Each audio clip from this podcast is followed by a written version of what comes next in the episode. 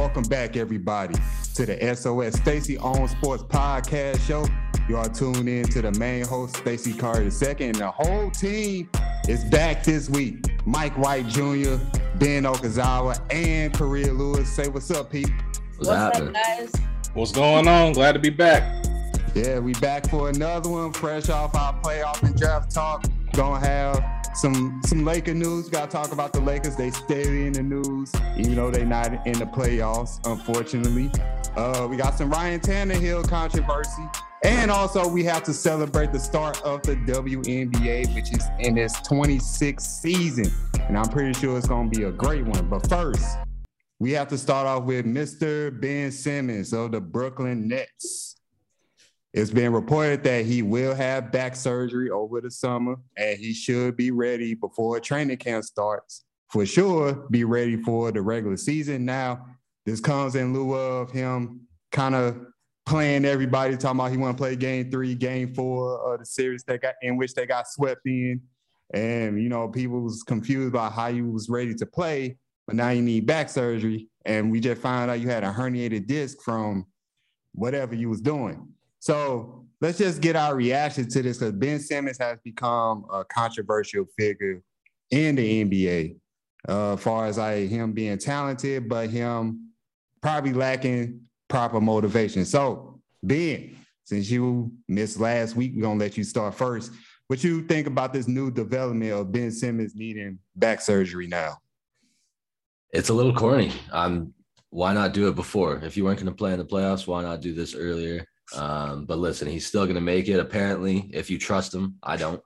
Uh, if, if you trust him, uh, he's going to be back before the regular season. Uh, so I think, listen, it's a little embarrassing how this has all played out for him. It's been a bit of a ridiculous saga the past year, year and a half or so. Um, and he's lost all credibility. His trade value is, you know, in the basement right now. Um, but I think he still has a lot to contribute to this team if they keep the whole core together Kyrie, KD, Ben Simmons, um, and then maybe hopefully add some depth, especially in your bigs. Nick Claxton looked terrible in the playoffs this year. Um, I think this team could still make some noise and be what they were projected to have been the past few seasons now. Yeah, definitely. Mike, what you think about this new development concerning Ben Simmons? Um, man, it like Ben said, we've been through a lot with Ben Simmons back and forth. Is he going to play? Is he not? Is he really hurt? I do think the fact that he is having to get surgery and he, that he is really hurt, it just poses the question like, why the fake? Are you going to play? Like, I could come back three or four. I mean, I feel like of all people, Ben Simmons knew most likely he wasn't going to be able to play. So, why even lead the team on to believe or lead fans and viewers on to believe that you were going to be able to provide something for the Nets that you ultimately weren't ready to do. Um, I, have never fought a guy for being hurt at the end of the day. You, you know, the, the, back is not anything to play with, herniated disc, and he clearly needed surgery. So he was clearly seriously hurt. But why the whole back and forth, like, yeah, I might come back for game three, get a Nets the hope. Nah, man, if you hurt, be hurt get better, and then come back. You don't.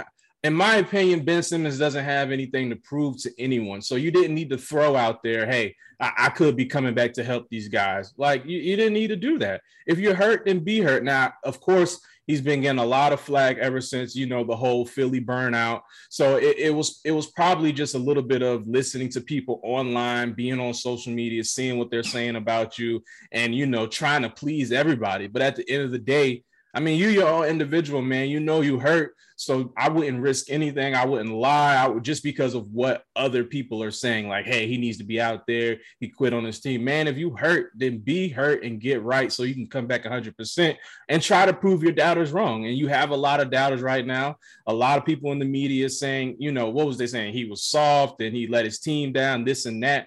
But the man's hurt. If he if that would have if he would have led with that, if we would have known the seriousness of his injury at first, and granted, maybe he didn't even know the seriousness seriousness of it, and he's just figuring out now. But if we would have known that from the beginning, all these expectations wouldn't have been put on you to come back and try to help the Nets because they needed help at the wing position. I remember us talking about that numerous times. So my reaction is I'm glad he's actually hurt he's actually physically hurt and wasn't just quote unquote like I I said before, man. I hope he wasn't just scared to go out there and play because of who they were playing.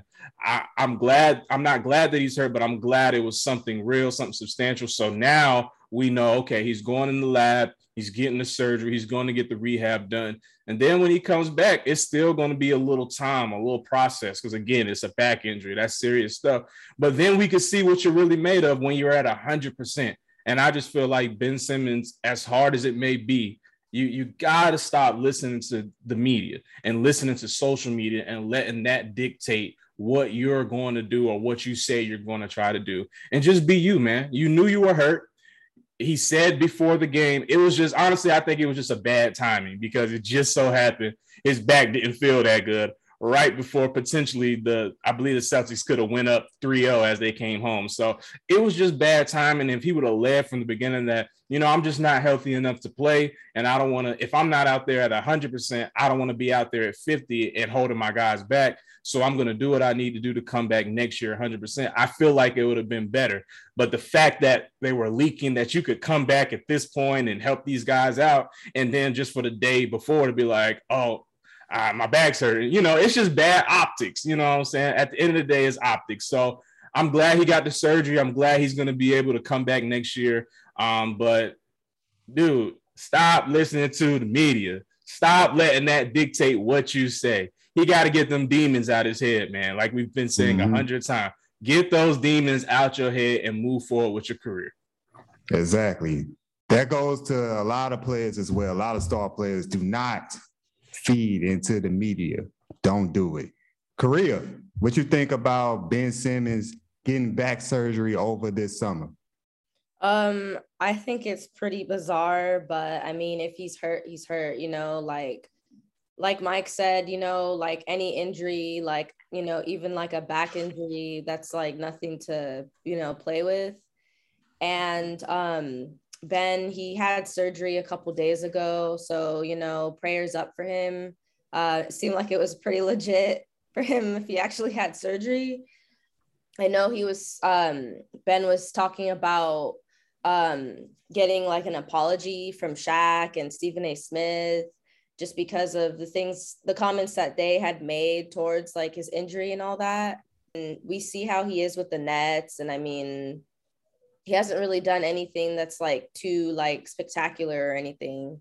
Um, I wish him nothing but the best. I mean, for this upcoming season, you know, if he comes back, then, you know, that's good. If he doesn't, then, you know, I guess that's good too. I don't know. But honestly, hopefully like you know when he comes back in the season um hopefully he'll just come back like you know with a plan and you know come back sort of stronger um but i mean usually after injuries and all that it's sort of hard to like come back the way that you were before of course you know so um yeah hopefully um we'll see something from him you know soon yeah, I hope so too because Ben Simmons is one of my favorite young players in the NBA. When he plays, super effective, can do it all on the floor, except shoot, of course. But he can do a lot of things. Uh, yeah, I agree with you, Korrea. This is very, very bizarre. He was talking about he was ready to go game three, game four, but then um, him having a herniated disc surface and that's confusing right there. It's like you can't no, you can't play with that at all. I'm six foot four. I know what it feels like to have your back hurt. So I that's not a good thing. That's that's not a good thing. But um, like Mike said, I think it's just the demons. It's just the demons. He's been fighting them since what happened with uh, the Atlanta Hawks last year in the playoffs. Um, people piling on his head saying he can't shoot, he's scared to shoot, this and that.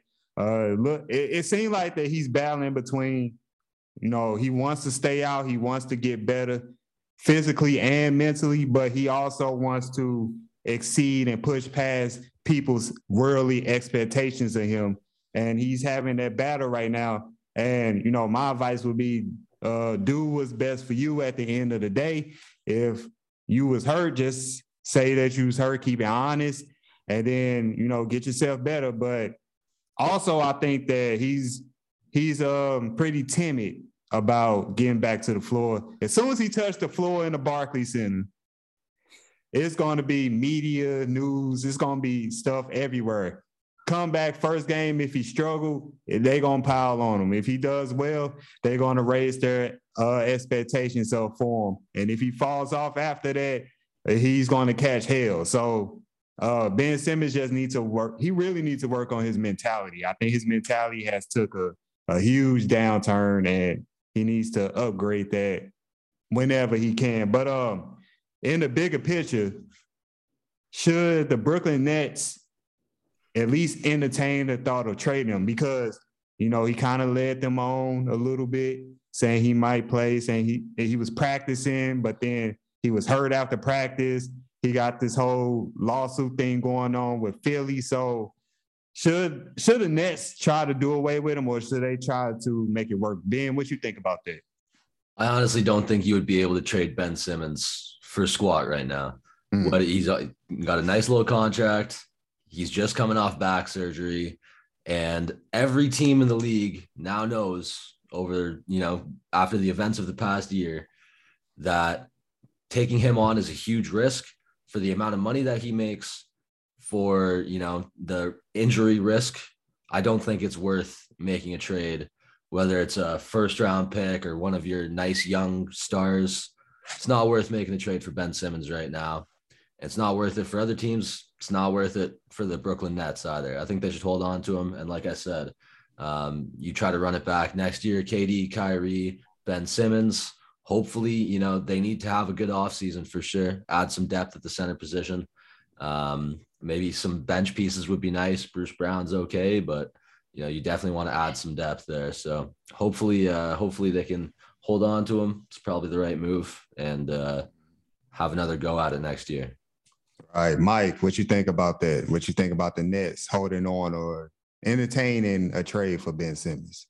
I mean, the Nets can look for whatever they want. Any guy coming off back surgery, you're not going to be able to trade him immediately. Like you're just not. And I, I think in order to find out, because at the end of the day, can we definitively say who's won the trade so far? In my opinion, I think the answer is no. I don't think you'll be able to know until Ben Simmons comes back. And if he comes back at the top of his game like he was and the mental is straight, you've got a pretty key piece. The one thing we said about the Nets in the playoffs this year is the defense. The defense was a problem. Well, here you insert a 6'10 guy who can guard one through four, you know, provide some help even when other teams go small ball five. This is the perfect guy for your system. This is someone they could have used against the Celtics when you got a Jason, uh, a Jayson Tatum and a Jaylen Brown going off. So I think the Nets should hold on to him rehab him, you know, build his confidence up. I really liked last year. I believe the uh when the Nets went against Philly and they went out there and they were in Philly and they went out there and whooped Philly's ass. And then KD said, and you know, he said after the game, it felt good to shut the crowd up and do it for our teammates. So you got guys who believe in you there in Brooklyn, even though you haven't stepped a foot on the court. So I think the Nets should hold on to him. He's a key piece for him. Like I've been saying, he can come in, play the Draymond role, all those other guys outside of Kyrie and Kevin Durant who can't get their own shot, Ben Simmons will find those guys shots, get those guys open shots. He can be uh, you know, a great defender for this team. And then, like Ben said, you go out and you have a good off season. You add some depth at the wing position. You add another center um, to Drummond and Claxton. And then you never know. This is a team competing for a championship. And I think Ben Simmons can be a key player on a championship team. But like we keep saying, man, it all it all starts up here for him. Rehab the back, and then we'll see where it goes. But as far as trading now, I'm holding on to him at least for this next year coming up and seeing what we could do. You don't know what it's going to be like with him on the court. Granted, I know he has his shooting woes and we can worry about this and that, but you just don't know what it's going to be until you get him. Maybe being out of Philly is the best thing that could ever happen to Ben Simmons, right? If we can get him at least shooting what 75% from the line, I'll take that guy because it's a lot of guys in the league who can't shoot threes, and he doesn't need to do that to be successful, in my opinion. So, as far as trading him now, you ain't gonna be able to do that, and I wouldn't look to do it right away either. I would at least give him at least two years with these guys, KD and Kyrie, and see what he can provide. If he's a superstar, then you got someone going forward for after KD, for after Kyrie, and you already have him signed sign long term. So let's wait it out and let's see what he does. Yeah, I think uh, Philly right now is winning that trade. They still in the playoffs. The Nets not. ben Simmons didn't even play. So Philly, I got the advantage right there right now. Uh Korrea, what you think the Nets should do with Ben Simmons? Should they, you know, keep him around, develop him, or should they look to shop him? Uh, I think they should keep him and see what he's capable of doing, you know, like for the next like season or two. Um, just, you know, give him like another opportunity, you know. And then also like him coming off of this like back surgery.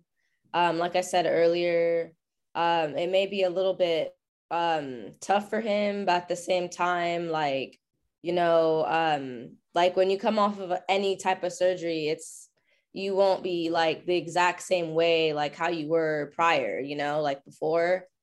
So, you know, I think that the Nets should keep him and like, you know, he need like you guys were saying he also needs to have like, you know, um just a better mentality and like the way of thinking and he just needs to like really stay focused and you know just keep his eyes on the prize type of thing you know so um yeah i think the nets should keep him and just um see what develops out of him, you know, some more for the next like season or two.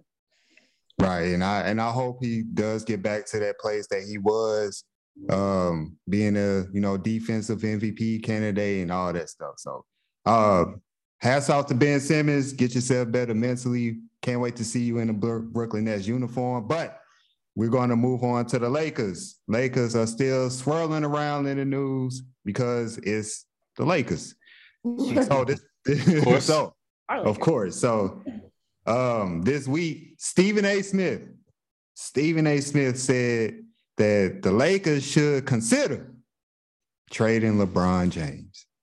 Hmm. Should consider that. Basically, I, I saw the I saw the, the clip. Basically, he was saying that the Lakers need to get some young pieces to set themselves up for the future because you know you got LeBron who's up there in age, AD who's hurt a lot, and then you still got Russell Westbrook. So they need to invest in their future. So when those three are gone, they won't fall completely off the cliff and go back to those days where well, who was it like uh, Jordan Clarkson and Xavier Henry and Robert yeah, mm. Staker, that that lineup. I know rough days. The, rough the, days. The rough, rough days. days. The, the young D'Lo, the, the young D'Lo, the immature Julius Randle. Those they don't want to go. He said he don't want them to go back to those days. And also, I seen some scenarios, trade scenarios about Anthony Davis because, like I just said, Anthony Davis past two seasons missed like basically half the season of each. Um, hasn't really been there, and it's been hard for him. So let's break down what Stephen A. Smith just said. Uh, ben, do you agree or disagree that they should consider trading LeBron James? Uh, I agree. I agree. I definitely think they oh. should. They're not going to though. They're not going to because you don't do that. If you're a coach, executive in the NBA, you don't get rid of LeBron James. LeBron James gets rid of you. And people people right. kind of use, people kind of use that against LeBron, the LeGM jokes, whatever you want to say. I it's something I immensely respect about LeBron James. I've always been impressed with just how he carries himself. Players have never had power in this league the same way LeBron James has had power in this league. Um, so I, it's something I respect and love about LeBron James as much as you know 12 year olds on Twitter with uh, James Harden profile pictures would would love to make jokes about it and uh, bash him for that. It's something I've always loved about LeBron James. Uh, so kudos to him for that. There's no way he's getting traded, uh, but I think it is the smart move at the end of the day. Uh, every reason Stephen A. said he's you know going on 38 doesn't match the timeline for that team. I don't think with this group that you have now, you win a championship. You're paying Russell Westbrook a lot of money. Don't think you're going to find a trade partner. Forty-seven million. Forty-seven yeah. million. yeah. Don't think you're going to find a trade partner there after what he showed us last season. So I don't. I think this team, the the one that they have right now, the timeline has run out. Uh, I think if anything, you actually keep AD and then start rebuilding anew um, around him. Uh, he, he's shown us he's not even 30 yet. He's shown us a lot. Um, in the past couple seasons when he's played, when he's been healthy. Obviously, there's an injury risk, but he's one of the best players in the league when he's when he's available to you. So I think the smart move, trade LeBron, do your best to trade Russell Westbrook. I don't see it happening. Maybe give him another year and then build around whatever capital you get from this LeBron James trade. Um, build around AD, Russell Westbrook, and uh, see what you can do. But it's it's it looks like it's about that time for the Lakers. The Western Conference is a new beast, and it's a young beast.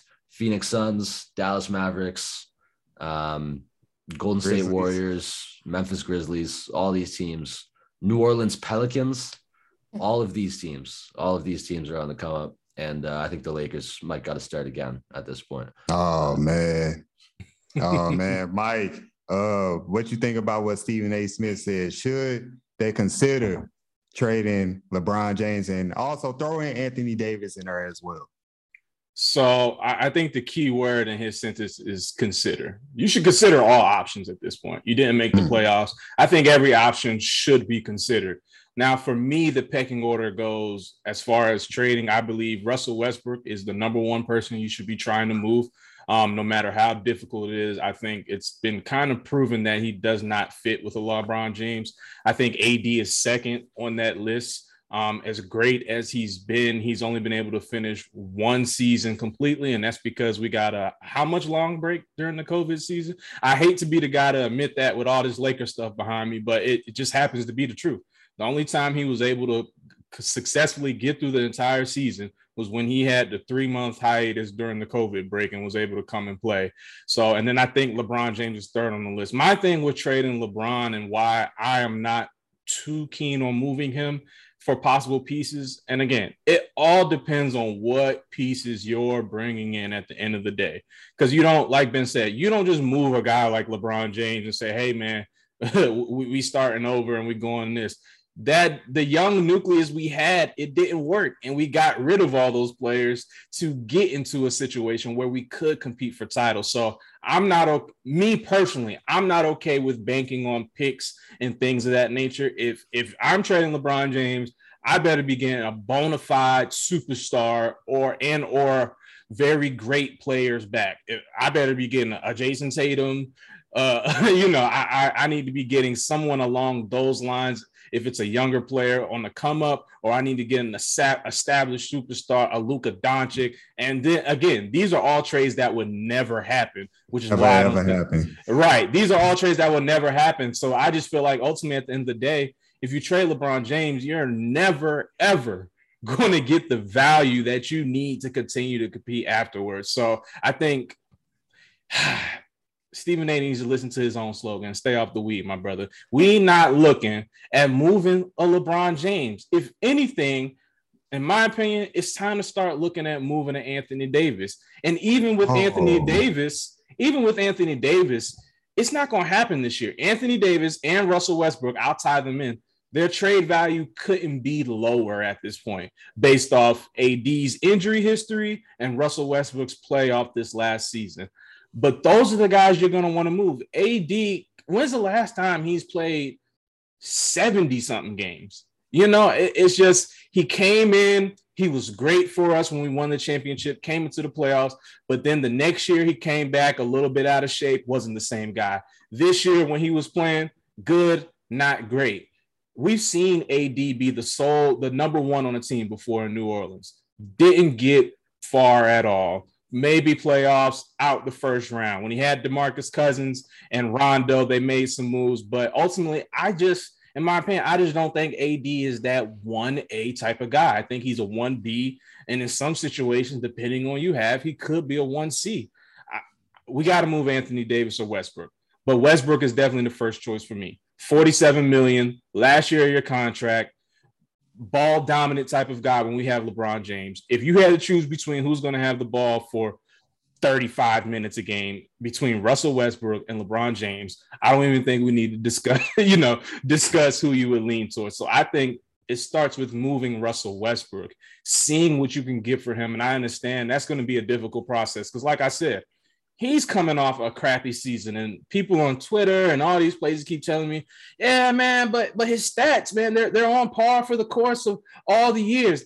That doesn't mean it's good. that doesn't mean that's what is needed. All these years since KD's left, there's a reason why he's been knocked out of the first round every single year, I believe, with the exception of one. And that was with the Houston Rockets, where James Harden was the number one. There's a reason for that. It doesn't matter that his stats are on par. It's not good enough. It's not championship level basketball. And if there's one thing I know LeBron James can still do at the age of uh, 38 or 37, how my bad if I mess up the age, is he can play championship level basketball. Dude just almost led the league of scoring in year 19 over 30 a game. I'm not trading that guy.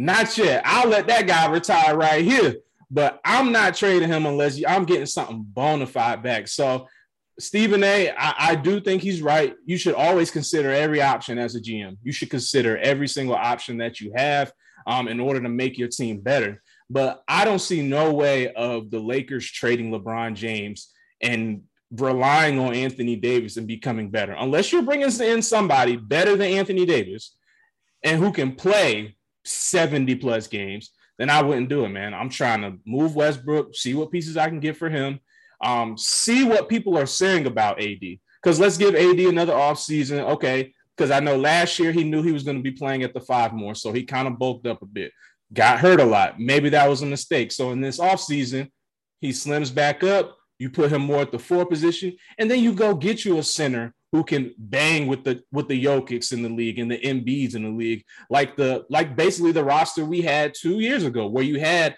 Dwight Howard and JaVale McGee. And then if you didn't need one of those guys, okay, now we can move AD to the five and he could play it for a certain amount of time. But I, I'm not with trading LeBron, man. He's just too impactful. The things he does on the court I definitely think you need to shift everything else around him and try to compete for a championship now. Uh, those picks, picks, man, picks, they could end up good, but they could also end up very bad. Like there's there's a lot of teams who's been stacking up for picks and it hasn't proven to do anything for them. And the Lakers just have never been that type of team. They go get who they want and they go get a ring if they can. So I'm not with trading LeBron, but I do agree that you should consider all options when going into an offseason, especially when you were picked to make the finals and you didn't make the playoffs. It hurts me. That hurts. It's all right. Let it out. Let it out. Save space. Save space. All right. First of all, um, Stephen A. Smith might need some weed so he can calm down when he does all these takes. Number one. Right. Number two, number two, Anthony Davis only played 70 plus games twice, 2016, 2017, in mm. which he played 75. The rest of them 60s. And uh, his lowest in 2020, 36. So 36. We, we have that. Uh, Korrea. Uh, do you agree or disagree with Stephen A. Smith with him saying um, they should consider trading away LeBron? And also, what you think about moving AD? So Mike was preaching to the choir. He has so much to say. yeah, Mike. Woo. Hey man, you, you see the background, man. When we get on that Lakers, you know what's up. yeah. so um, yeah, I mean, definitely like consider options. Like there's nothing wrong with that. And also, like, you know, I think that this team, like the Lakers, like the team that we have now, it's definitely not like the team that we had in the bubble, like back in the pandemic. So, you know, we see a whole different team and it's just, it's changed. And honestly, like this past season that we just had was a rough one. I did not like it. Uh, we didn't make it to the playoffs, like, duh. Um, but there needs to be a lot of changes, um, in my opinion and we're working on getting a head coach right now and um, also when it comes to AD and when it comes to LeBron I think that um, for me I would want to keep LeBron uh, even though like I feel like he doesn't really have a solid team around him like players around him whatever the case uh, when it comes to like AD I think that we could maybe like trade him um because i mean it just seems like he can't really stay like healthy at times and like he can't really like stay like you know, he doesn't really have a lot of playing time. Like that's what it seems like to me. Like I don't really see him like, you know, playing all that much. Um, so it's it can kind of just get a little frustrating after a while, you know, like seeing that. Um, but he besides that, he's a great player.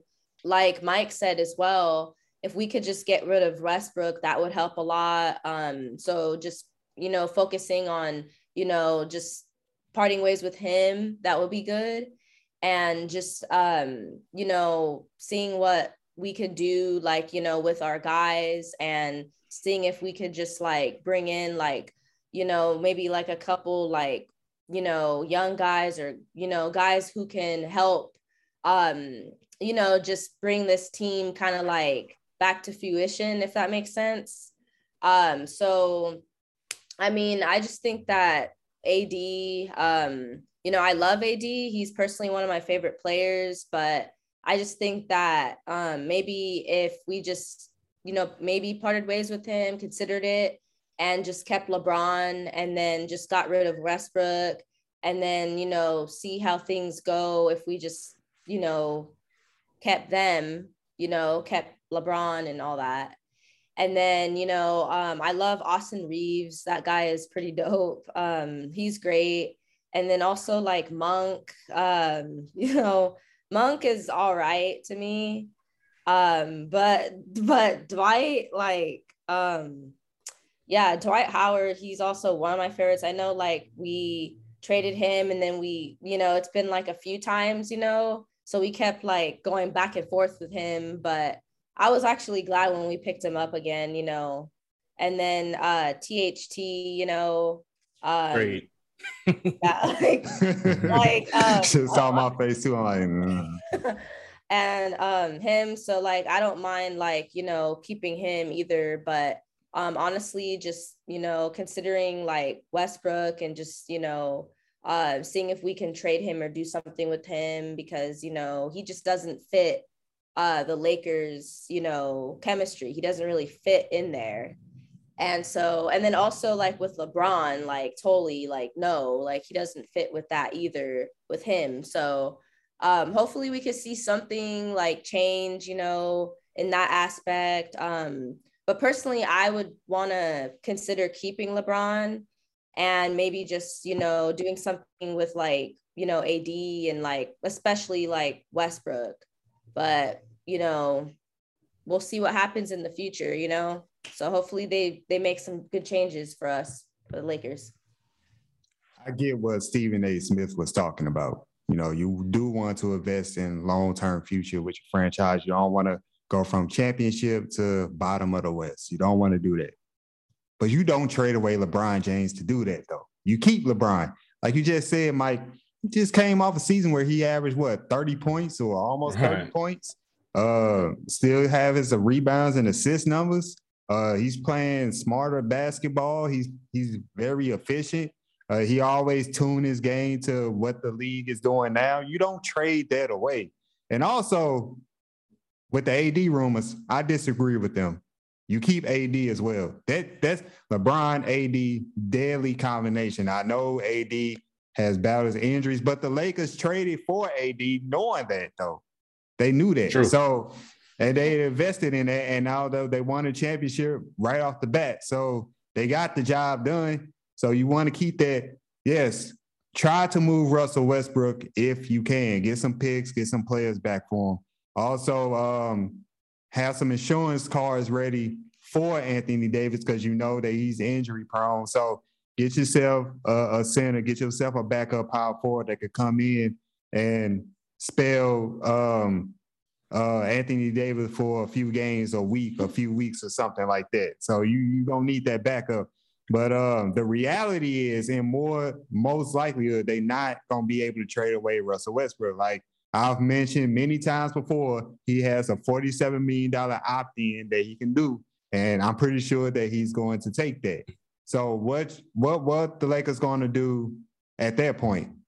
You re-sign Malik Monk because, like being said, the West is getting younger and it's getting faster. Keep him on that team. He's what, 24 years old? You want that youth coming off your bench or even in the starting lineup. Get some three and D players that y'all used to have. Get some of those players back. Get a viable uh, big man that can score a little bit, get rebounds, take that pressure off AD to guard the four and five and pick and rolls and all that stuff and all the switching. Got to build. You got. They got to learn how to build around those three because, in all likelihood, like I said, you're not gonna get. You're not trading away LeBron. That's just bad PR right there. AD and Russ, their contracts are they got they got some contracts now. They they getting some money. They getting some money, and you're not gonna be able to find a team that's to uh, take that on. So they they they're in between a rock and a hard place right now, but they should figure it out. To close out the Laker talk, Lakers are still looking for a head coach. Hearing things that they interviewed Mark Jackson, or they going to interview Mark Jackson. Also, I've heard that Phil Jackson will be involved in the head coaching search. Y'all already know my feelings about that. Absolutely not. Phil Jackson, sit this one out, man. He, some people need to learn how to let stuff go. Just let it go. You you did what you had to do with the Lakers. You ruined the Knicks. We don't want that over here. We don't we don't want that. So, um, what do y'all think about the Lakers coaching surge up to this point? Uh, Ben, go ahead and chime in on that. I I actually like that they're you know moving away from kind of traditional big name candidates. Now Terry Stotts, no, is not exactly that it doesn't exactly not. fit the mold there. It doesn't exactly fit the mold of what I'm talking about. I can't imagine them looking at him all that seriously.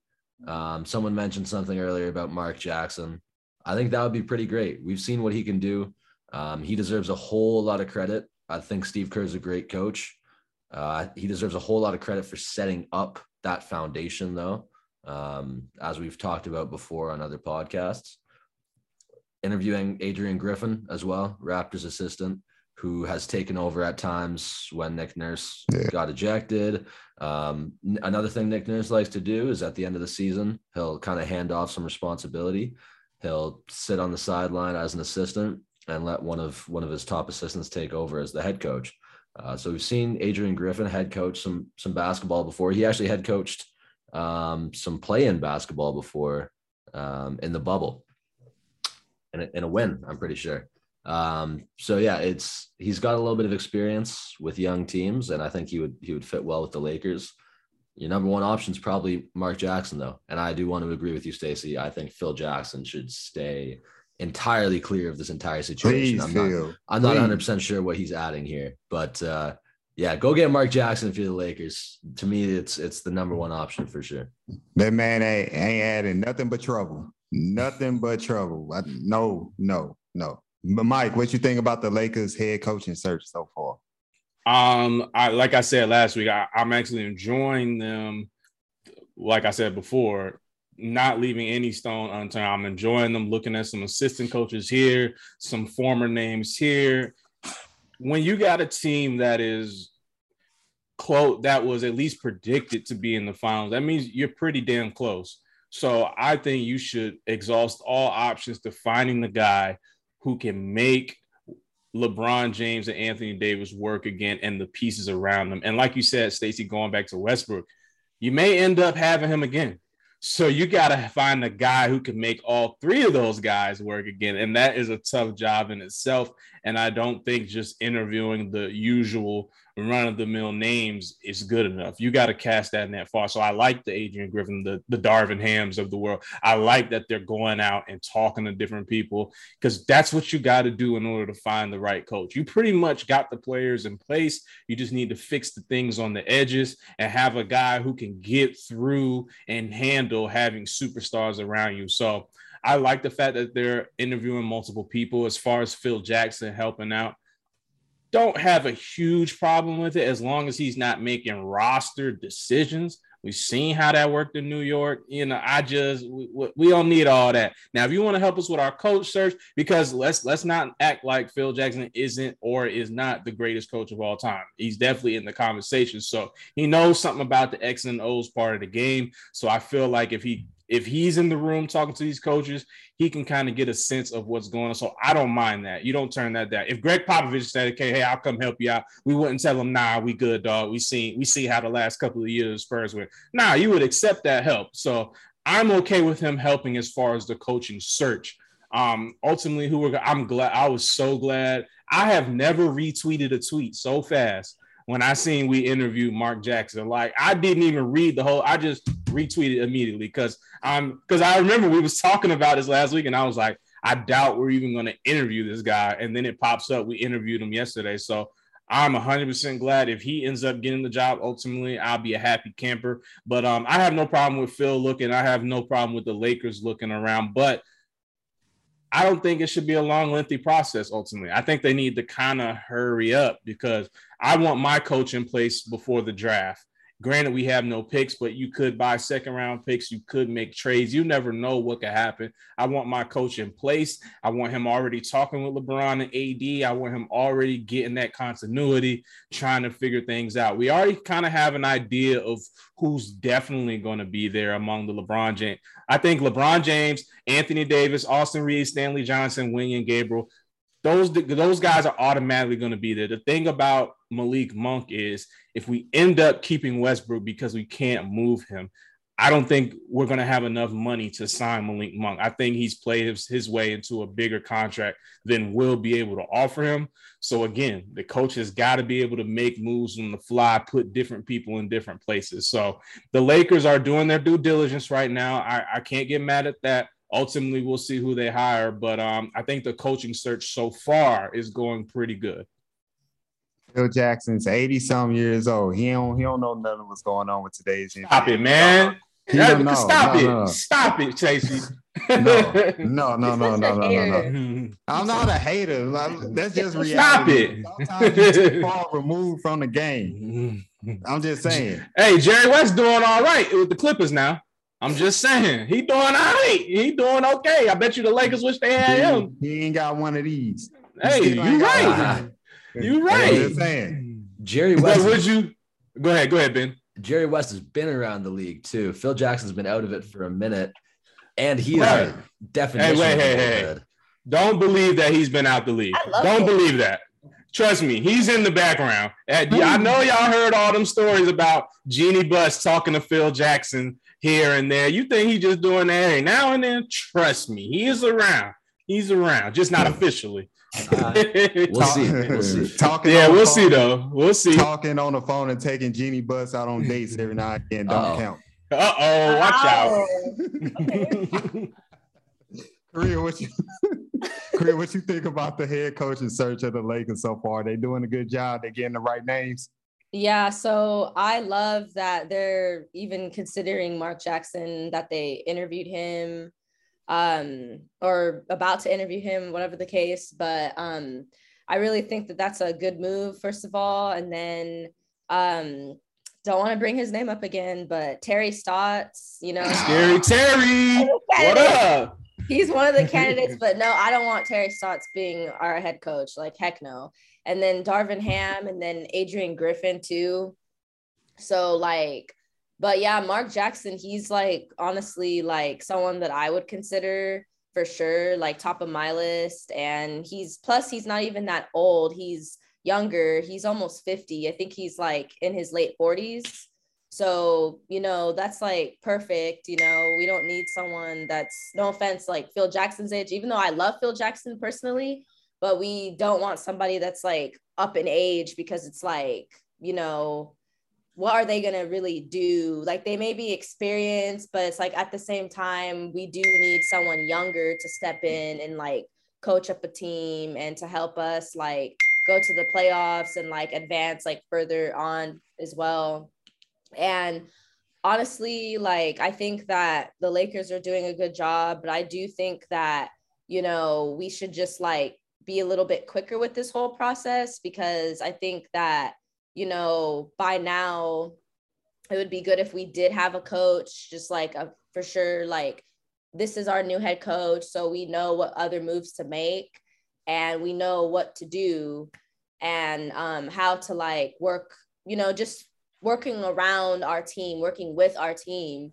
So, you know, it's just the anticipation is kind of getting a little, you know, uh, you know, but um i really hope that we find somebody that we hire somebody like really soon within the next like you know couple weeks or whatever the case Um, but yeah, I think that um, with who we get, um, it'll be good for our team. And also, just we have to make those like trades, like, you know, like I mentioned earlier, just, you know, parting ways with Westbrook, that would help.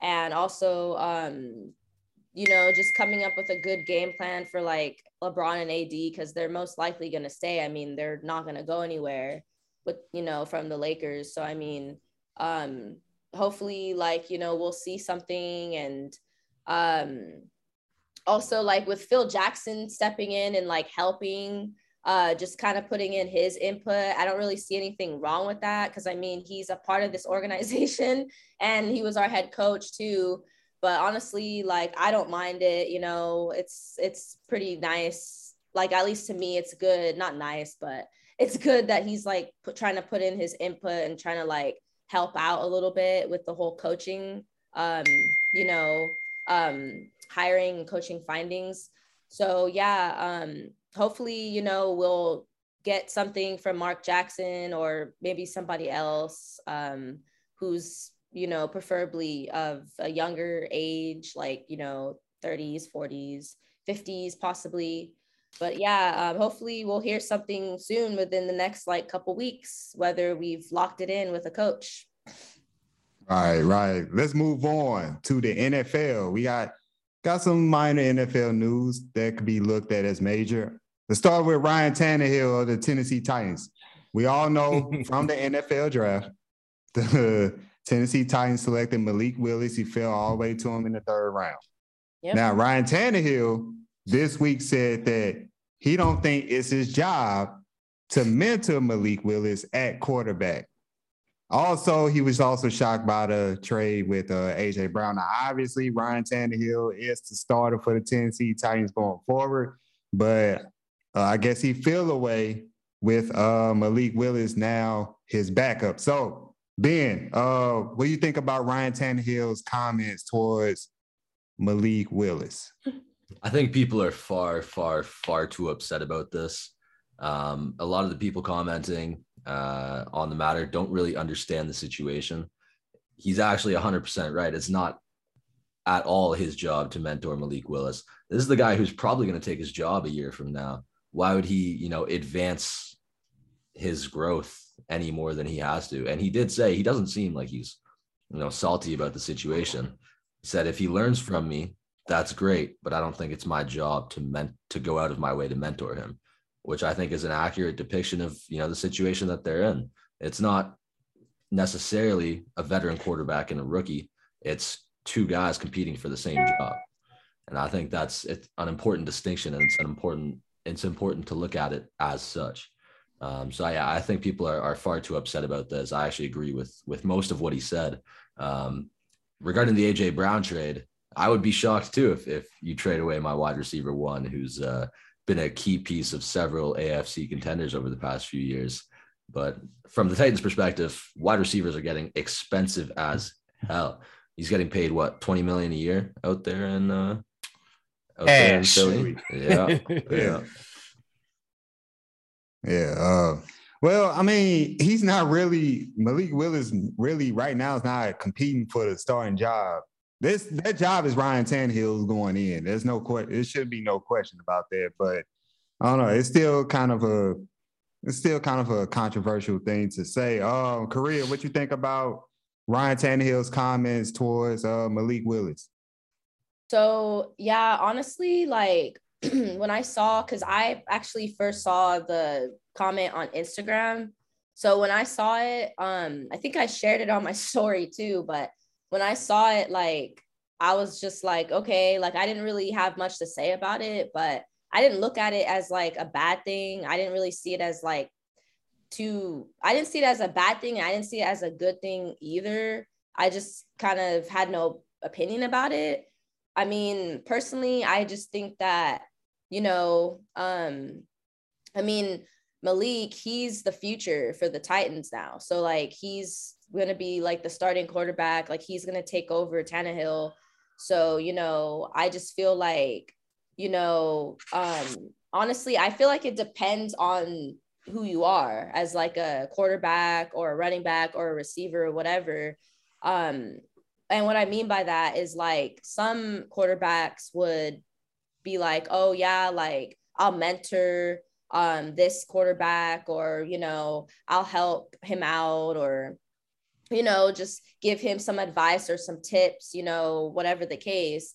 But then there's just some quarterbacks that, you know, or other players that will just be like, no, it's not my job. Like Tannehill said, it's not my responsibility. Um, but yeah, I mean, I think that um, you know, like Ryan saying that, I don't think it was he I don't think he was saying that to be rude or to be mean. I just think that, you know, he probably can see the potential in um Willis. Um, he probably could see like what he's capable of and um, you know, you've seen him, you know, what he did in college. I mean, I know college ball is different from pro ball, but um, but yeah, like honestly, I just think that, you know, like Ben said, some people are taking this like, you know, too far and they're just kind of blowing it out of proportion in a way. And honestly, I just think that, you know, by Tannehill saying that, I don't think it was to be like nasty or anything, but um, but I know that Bleacher Report and a couple other sources um, have said that, you know, Tannehill, um, sorry, Tannehill, I guess like he's like threatened, um, like he's threatened by the idea of losing his job to Willis. So basically losing his starting quarterback position to him because he's going to be the rookie quarterback, you know, the new starting quarterback. So honestly, like, you know, that that's understandable, but at the same time, you know, Tannehill, he's a vet and, you know, he's, you know, he's been there, done that, you know, in pro sports, like in pro football in the NFL. So, but um personally, I don't really see a problem with it. I mean, I just think that um Malik, you know, he has a lot of potential and he's, you know, he's very young, you know, straight out of college, you know, he still has to prove himself in the NFL. Um, so yeah, I mean, honestly, um, it just depends on perspective, honestly, like how you how you view it, how you take it, because everybody sees things differently. Um, you know, especially if it comes out on a re- news report or Instagram, whatever the case, social media, um, people see things differently. So, you know, at the end of the day, it's just, you know, I guess it's just how you perceive it, you know, how you see what Tannehill was saying, you know, but I personally just don't really think there's a problem with it, you know?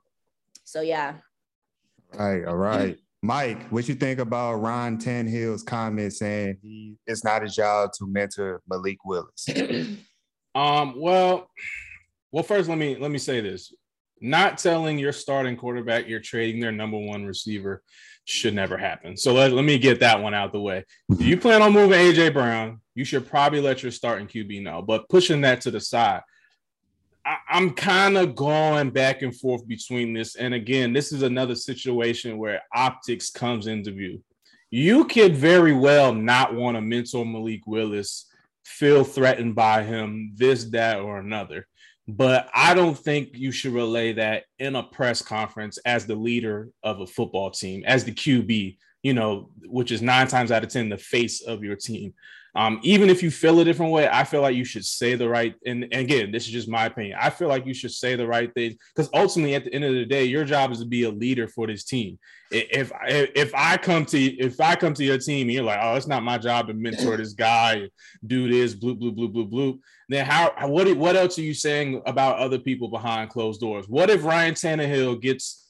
Um, and I'm not hoping this happens. What if he gets hurt? Let's say it's a three game stint and Malik Willis has to go in there Okay, you didn't you didn't mentor him, you didn't help him. That could be the difference between your team making the playoffs or not.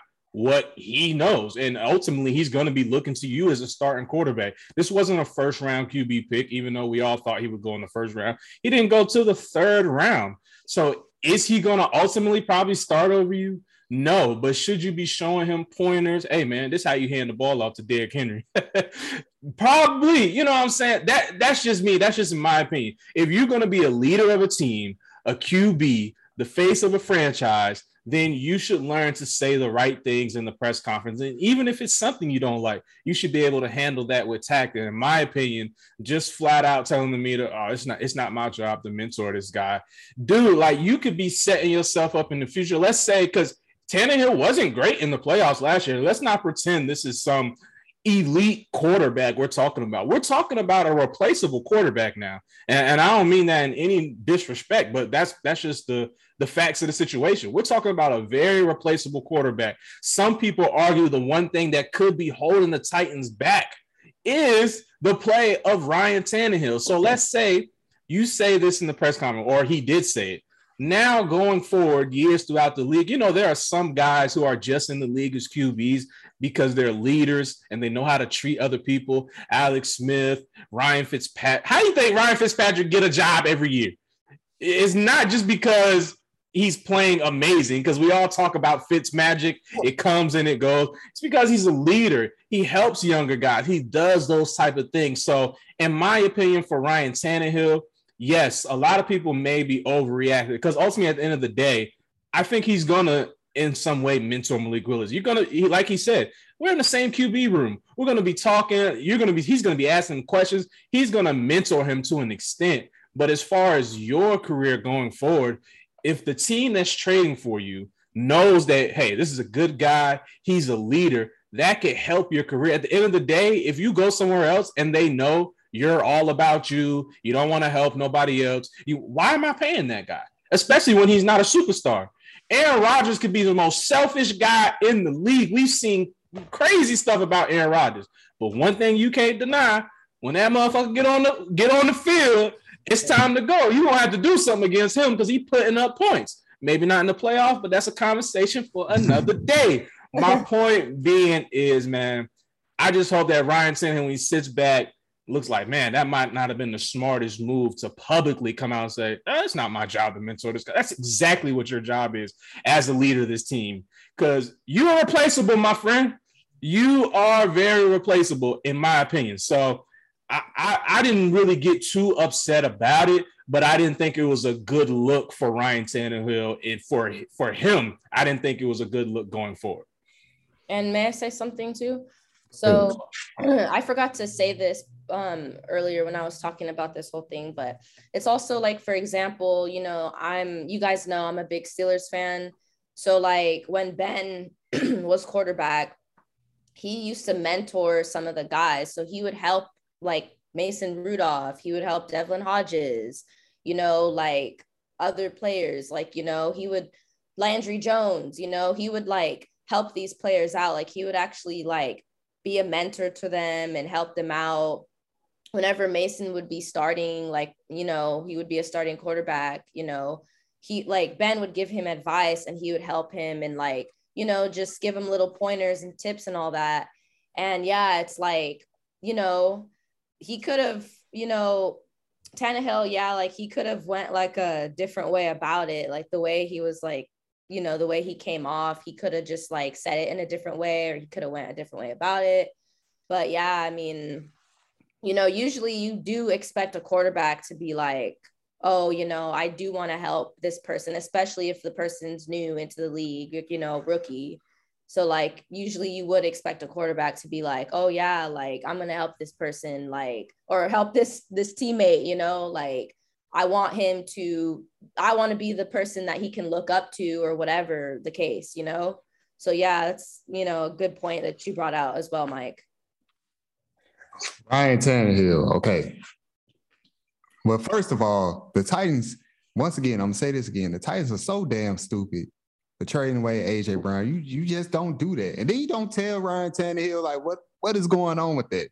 But come on, like come on, man. But mm-hmm. thing for Ryan Tannehill about what he said about uh, Malik Willis. I think he's a little bit threatened by Malik Willis' presence. I think the clock, far as him being a Titan starting QB, is ticking a little bit faster.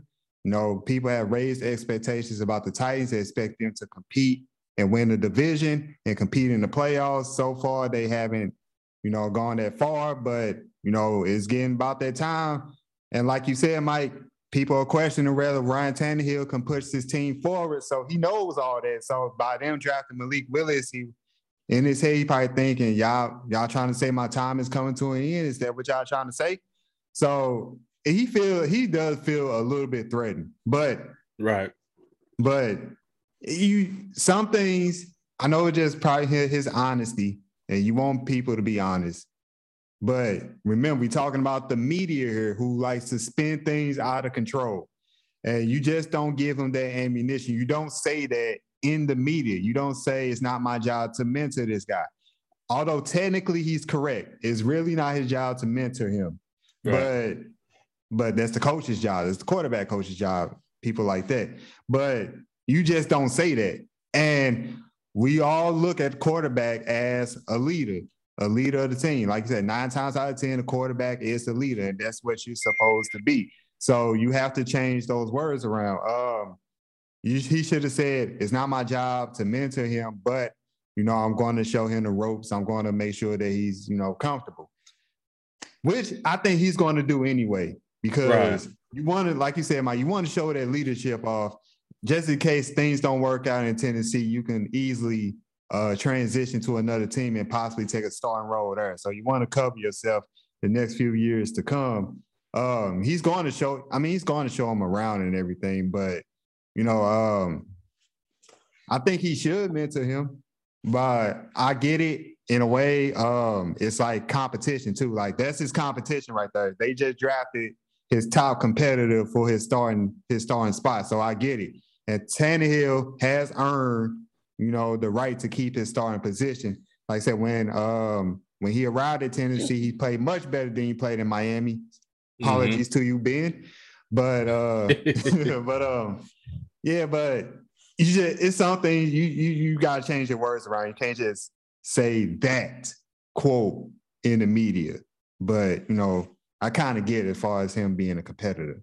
But at, at the end of the day, like I said earlier, he's the starting quarterback going into the year. Like, there's no question about that.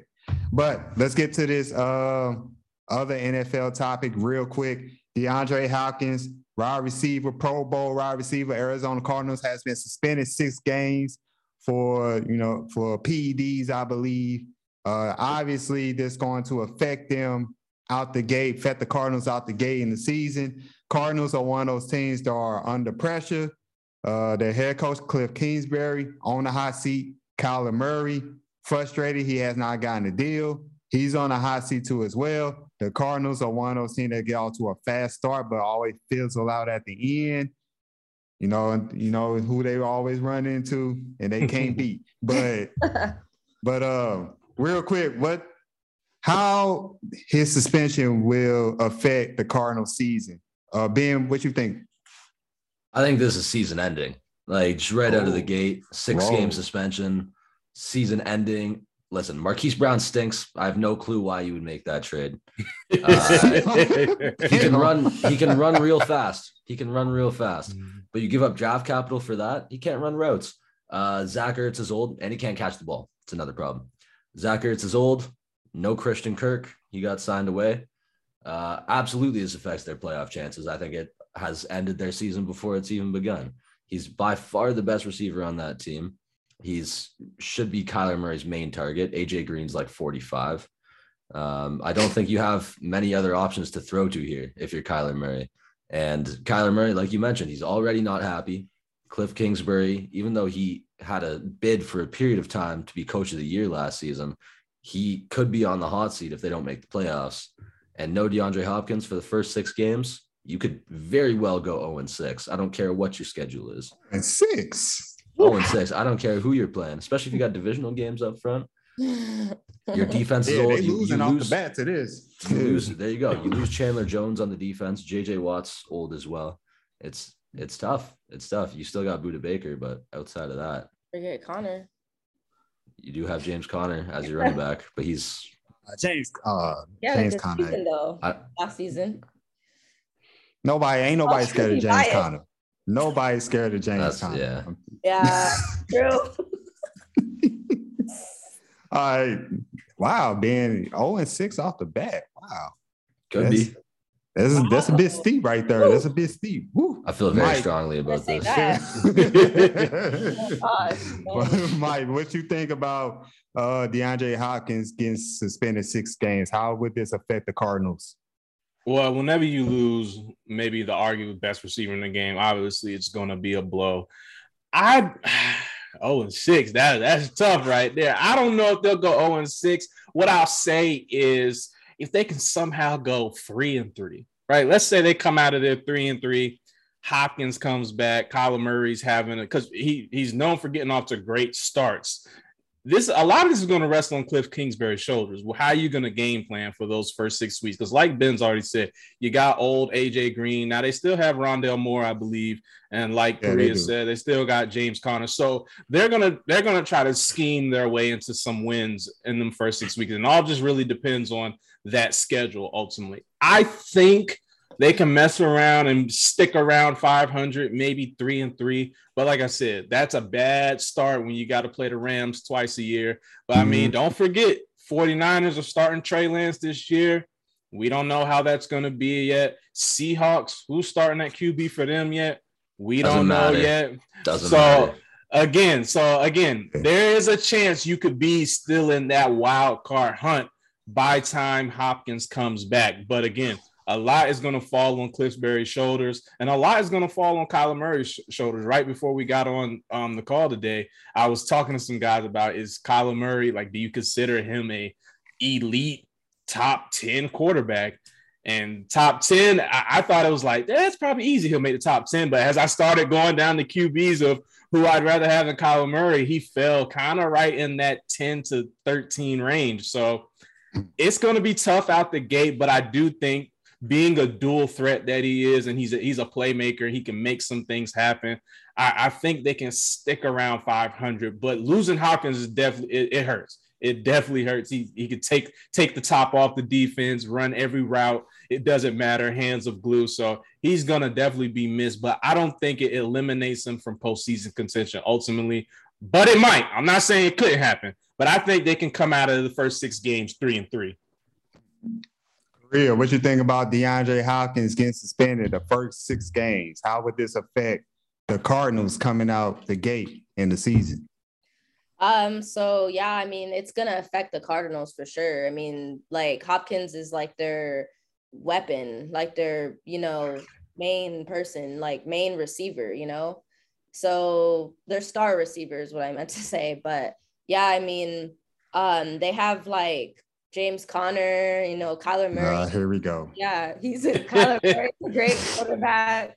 Um, and then like Ben said earlier, like you know, Zach Ertz, like you know, he's the tight end, but he kind of sucks. And then you Oh, have damn. like, and then you have like you have Marquise Brown, but I mean, like he's it's like whatever, you know.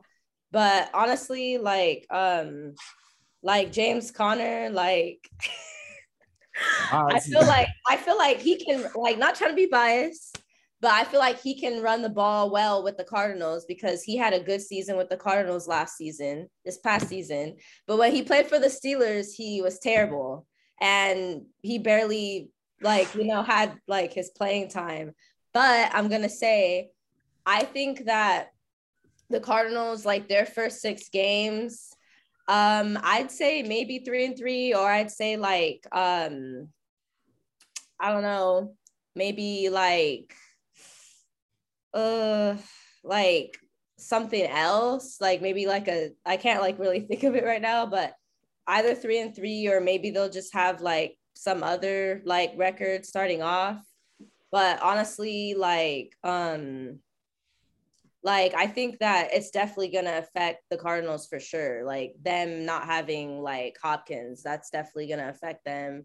And um, I mean, I don't think they're gonna be like really, really bad, but um, but there is gonna be definitely like a difference there with the the way they're playing, like offensively, especially. Um, and uh it's gonna suck for Murray you know, until Hopkins does come back. But um, yeah, I mean, um, but I don't think it's gonna be like that. In my opinion, I don't think it's gonna be like really, really bad. But um, but it is to be pretty interesting to see how they're to do without their star receiver. So hopefully, you know, um, they don't do terrible, like really, really bad. So. First of all, let me tell y'all something about James Conner. No. Let me tell y'all something about James Conner. Nah, nah, nah, nah. I give him his props. He did have 15 touchdowns last season. But the man, the, the man averaged 3.7 yards a carry. Yeah, and then you talking about he's gonna be a key going for no, no, he's not. He's not gonna be a key. He's okay, but of course they're gonna be affected by um DeAndre. It's not getting right. He's he's like he was like literally they only dominant wide receiver. Hollywood Brown's gonna get some catches, but you know, like, like Ben said, he does have trouble with route running a bit. You know, he caught 91 balls last year. Um, Rondale Moore is a young wide receiver, but you can't really depend on that yeah, they're gonna be kind of average coming out the gate. And you know, I'm I don't fully buy into Kyler Murray, not because it's it's kind of more so a his height. You know, it's tough being a five foot nine, five foot ten quarterback. That's that's just tough out for in within itself. And then also he does wear down um, as the season goes on. So he has to set himself up for long term success. But uh, yeah, I, the Cardinals, I I look at them the same like they was last year. You know, I didn't really buy into the hype of them getting off to that that huge start. Um, and this year, not starting off with DeAndre Hopkins, I think they're gonna be average three and three out the gate. Uh, I wouldn't be surprised they go two and four just because they don't have that that guy at wide receiver right now. Running game is a little suspect. Kyler Murray is gonna have to do a lot, both passing and running the ball to make up for um, Hopkins not being there. And, you know, Cliff Kingsbury, he's going to be in a lot of trouble. And Kyler Murray, not, I don't know, he might not get that big money from the Cardinals if they start off like that. So they're definitely under pressure. Obviously, they're not going to win the, the, win the division because of you know who. And also, you still got the 49ers in there. Seattle, Seattle depend on Drew Lock to save them. That's so, that's a scary thought. Rams, Rams, Buccaneers, Chiefs, Chargers. Four of the first six games for the Cardinals. If they come out of that 500, I Whoa. would be, I would yeah, be that, shocked. That sound like a two. That does sound like a two and four. Yeah, yeah. at, at oh, best, man. at best, because you guys still got to beat the Saints and the Seahawks to get that done, and no DeAndre Hopkins. Oh, oh, that, that might be one and five. Right, the Saints, Saints a little bit debatable, especially if Jameis okay. Winston if he can turn it on. But uh, yeah, so the Cardinals, yeah. All right, whatever about them. But uh, let's go to uh, let's go to our last topic. We got to talk about the WNBA. The WNBA kicked off Friday, May 6th. Y'all see, I got my WNBA shirt on. I wish I had the hoodie, but you know, I got to represent WNBA. We got to talk about them. You know, they're getting up there now popularity. Once again, they rising up. And there's some interesting storylines going on with the WNBA. So we we just gonna go around the room and talk about what team or what players that we are watching for as far as this season. So, uh, Korrea, uh, what do you got for as far as WNBA? What you looking out for? Um, I'm looking out for Sabrina Ionescu. Um, mm. so yeah, she plays for the New York Liberty. Um, so I'm just gonna be honest, but I don't really follow the WNBA like that. But I know I should start getting more into that. But yeah, Sabrina Ionescu, I say she's like my favorite player, honestly. I mean, honestly, like she um I mean, I'm sure you guys have like heard of her and stuff, but yeah, she's mm-hmm. like a great player and she's young, she's 24, you know, she'll be 25 this year. Um, but definitely looking out for her. Um, I'm a Sparks fan. I would consider myself okay. a Sparks fan, so Good that's choice. That I represent. I disagree, but so that's the team that I would support. You know, um, if I was like heavily into like you know the WNBA, and um, I think that the Sparks, like you know, uh, they should like hopefully us like we could see something them doing something this season. But um, but Stacey, I know you like the Aces so you know the Aces, they seem like they're gonna have a good season so far. Uh, so they it seems like they're gonna not do too bad, but but yeah, we'll see. I mean, I'm not really into WNBA, so I have to do more my, you know, research and all that stuff. But um, go Sparks. I hope the Sparks mm. do great. And even though Sabrina doesn't play for the Sparks, you know, um, I like her and she seems like a like a pretty cool chick for sure. Mike, what you looking forward to far as the WNBA season? All right, so first things first, I represent the Los Angeles Sparks as always. They got that got that first dub last night over them reigning champion Chicago Sky and overtime. Talk about it. Liz Cambage is now on the Sparks, one of my favorite players in the league and one of my favorite Instagram follows. But that ain't the point. the point I want to make here is that the team, the team I'm looking out for, and Korrea already said Las Vegas Aces. First off, they get a win last night over the Mercury, 106 to 88. That's a big oh. win right out. That's a tough team to go in and beat like that. Mm-hmm. Diana Taurasi, Skylar Diggins, soon to be, once we figure it out, Brittney Griner. So they got pieces everywhere. But Becky Hammon, first year head coach with the Las Vegas Aces. I believe they're the favorites to win it all. You got possibly the best player in the WNBA and A'ja Wilson on their team. That is the team that everybody should be looking out for. My backup team that everybody should be looking out for is the Seattle Storm. Breanna Stewart's back. She is a walking bucket. So watch out for the Seattle Storm as well. But I think the Las Vegas Aces are the favorite. And y'all better show some respect to my Sparks after what they did to Candace Parker last night. All right. Talk to me. All right. First of all, yes, Aces. I appreciate that. I appreciate that. Ben, what you got for as far as the WNBA? What you looking out for? I'm looking at listen, my team to watch. You guys have mentioned the powerhouses, Aces, Storm, Mercury, etc. I've got my eye on the Dallas Wings. Okay. Uh, listen, Ooh, they had the, they had the first two picks consecutively uh, in the 2021 NBA draft.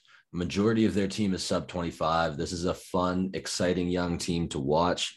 Um, not traditionally uh, a powerhouse in the WNBA, but I'm excited to see what they do this season with you know you know three girls born in the 2000s, which is crazy to think about. Um, this is this is a young team. They got a future. They got a future. I'm getting uh, old, boy. Yeah.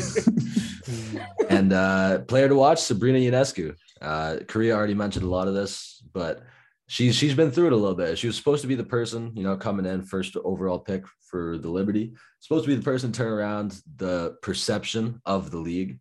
Um, just because the way she plays is exciting. There's a lot of hype around her on social media, especially in college. Um, similarly to Paige Bueckers, who should be coming into the NBA, WNBA soon enough. Uh, her first season was cut short due to injury. Second season was a bit underwhelming, but she played the majority of the year.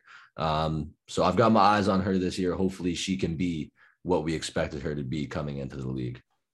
Right, right. And for me, of course, uh, the teams that I'm looking out for, of course, I'm looking out for my aces, uh, led by A'ja Wilson, Derek, and Hamby. They they got a lot of players. They got the same team pretty much coming back, minus Liz Cambage, but they have Becky Hammon now, and she's getting paid some money to coach. There was a little controversy with that with her and Liz, but um, they got to do it. They got to get over that hump. They got to win the championship. They have uh, had a title contender past few seasons since they really came from um, San Antonio to Las Vegas. They've been title contenders, but they got to get over that hump, And That starts with A'ja Wilson. Got to be dominant in those big games. Go inside. Don't rely on that jump shot. She can't hit the jumper but she can't rely on it all the time. And it's a lot of pressure, not only her, but Becky as well, to get them. Remember, Becky was heavily sought after in the NBA. You know, right. she came up in a lot of a lot of you know head coaching vacancies. So she got pressure on her. Also the Phoenix Mercury. Now I know they short Brittney Griner, free Brittney Griner, uh, but they was in the uh, finals last year, and they signed Tina Charles. Speaking yeah. of, you know, uh, the, the, having Diane Taurasi and uh, Skylar Diggins Smith, they signed Tina Charles, was one who was one of the leading scorers in WNBA last year, 23 point, 23.4 points per game. So when you have that, you are automatically a championship contender in my eyes. So you got three fantastic scores, dynamic players on offense. You got to do something with that. So it's going to be a war between those two right there. And the players I'm looking out for first, Liz Cambage of the Sparks. There you she go. Has, she has to show she has to show that that flash of brilliance that she showed early in her career uh, when she first entered the WNBA. She kind of been back and forth as far as her dominance. I know she's been going through things mentally off the court, but when you with the Sparks and the Sparks are one of those teams that's trying to come up, um, you got to be that force. You got to be that offensive leader. She did. She struggled in that game. Although they won, she struggled. Shot 33 mm-hmm. percent, only had 12 points. So you know she got to improve. And also, I'm looking at it, Elena Delle Donne. You know, she's coming off injury, uh, surgery. Uh, she sat out the bubble because you know health concerns. She's back. She she played good out the gate. Can she continue lifting up that Washington Mystics team who I think they won the championship in uh, 2019, 18, 19, something like that. So they not that far off. So can she be that player? Now she's that now she's back in. But we excited about the WNBA. Of course, we're gonna continue to watch out for that. Go Aces.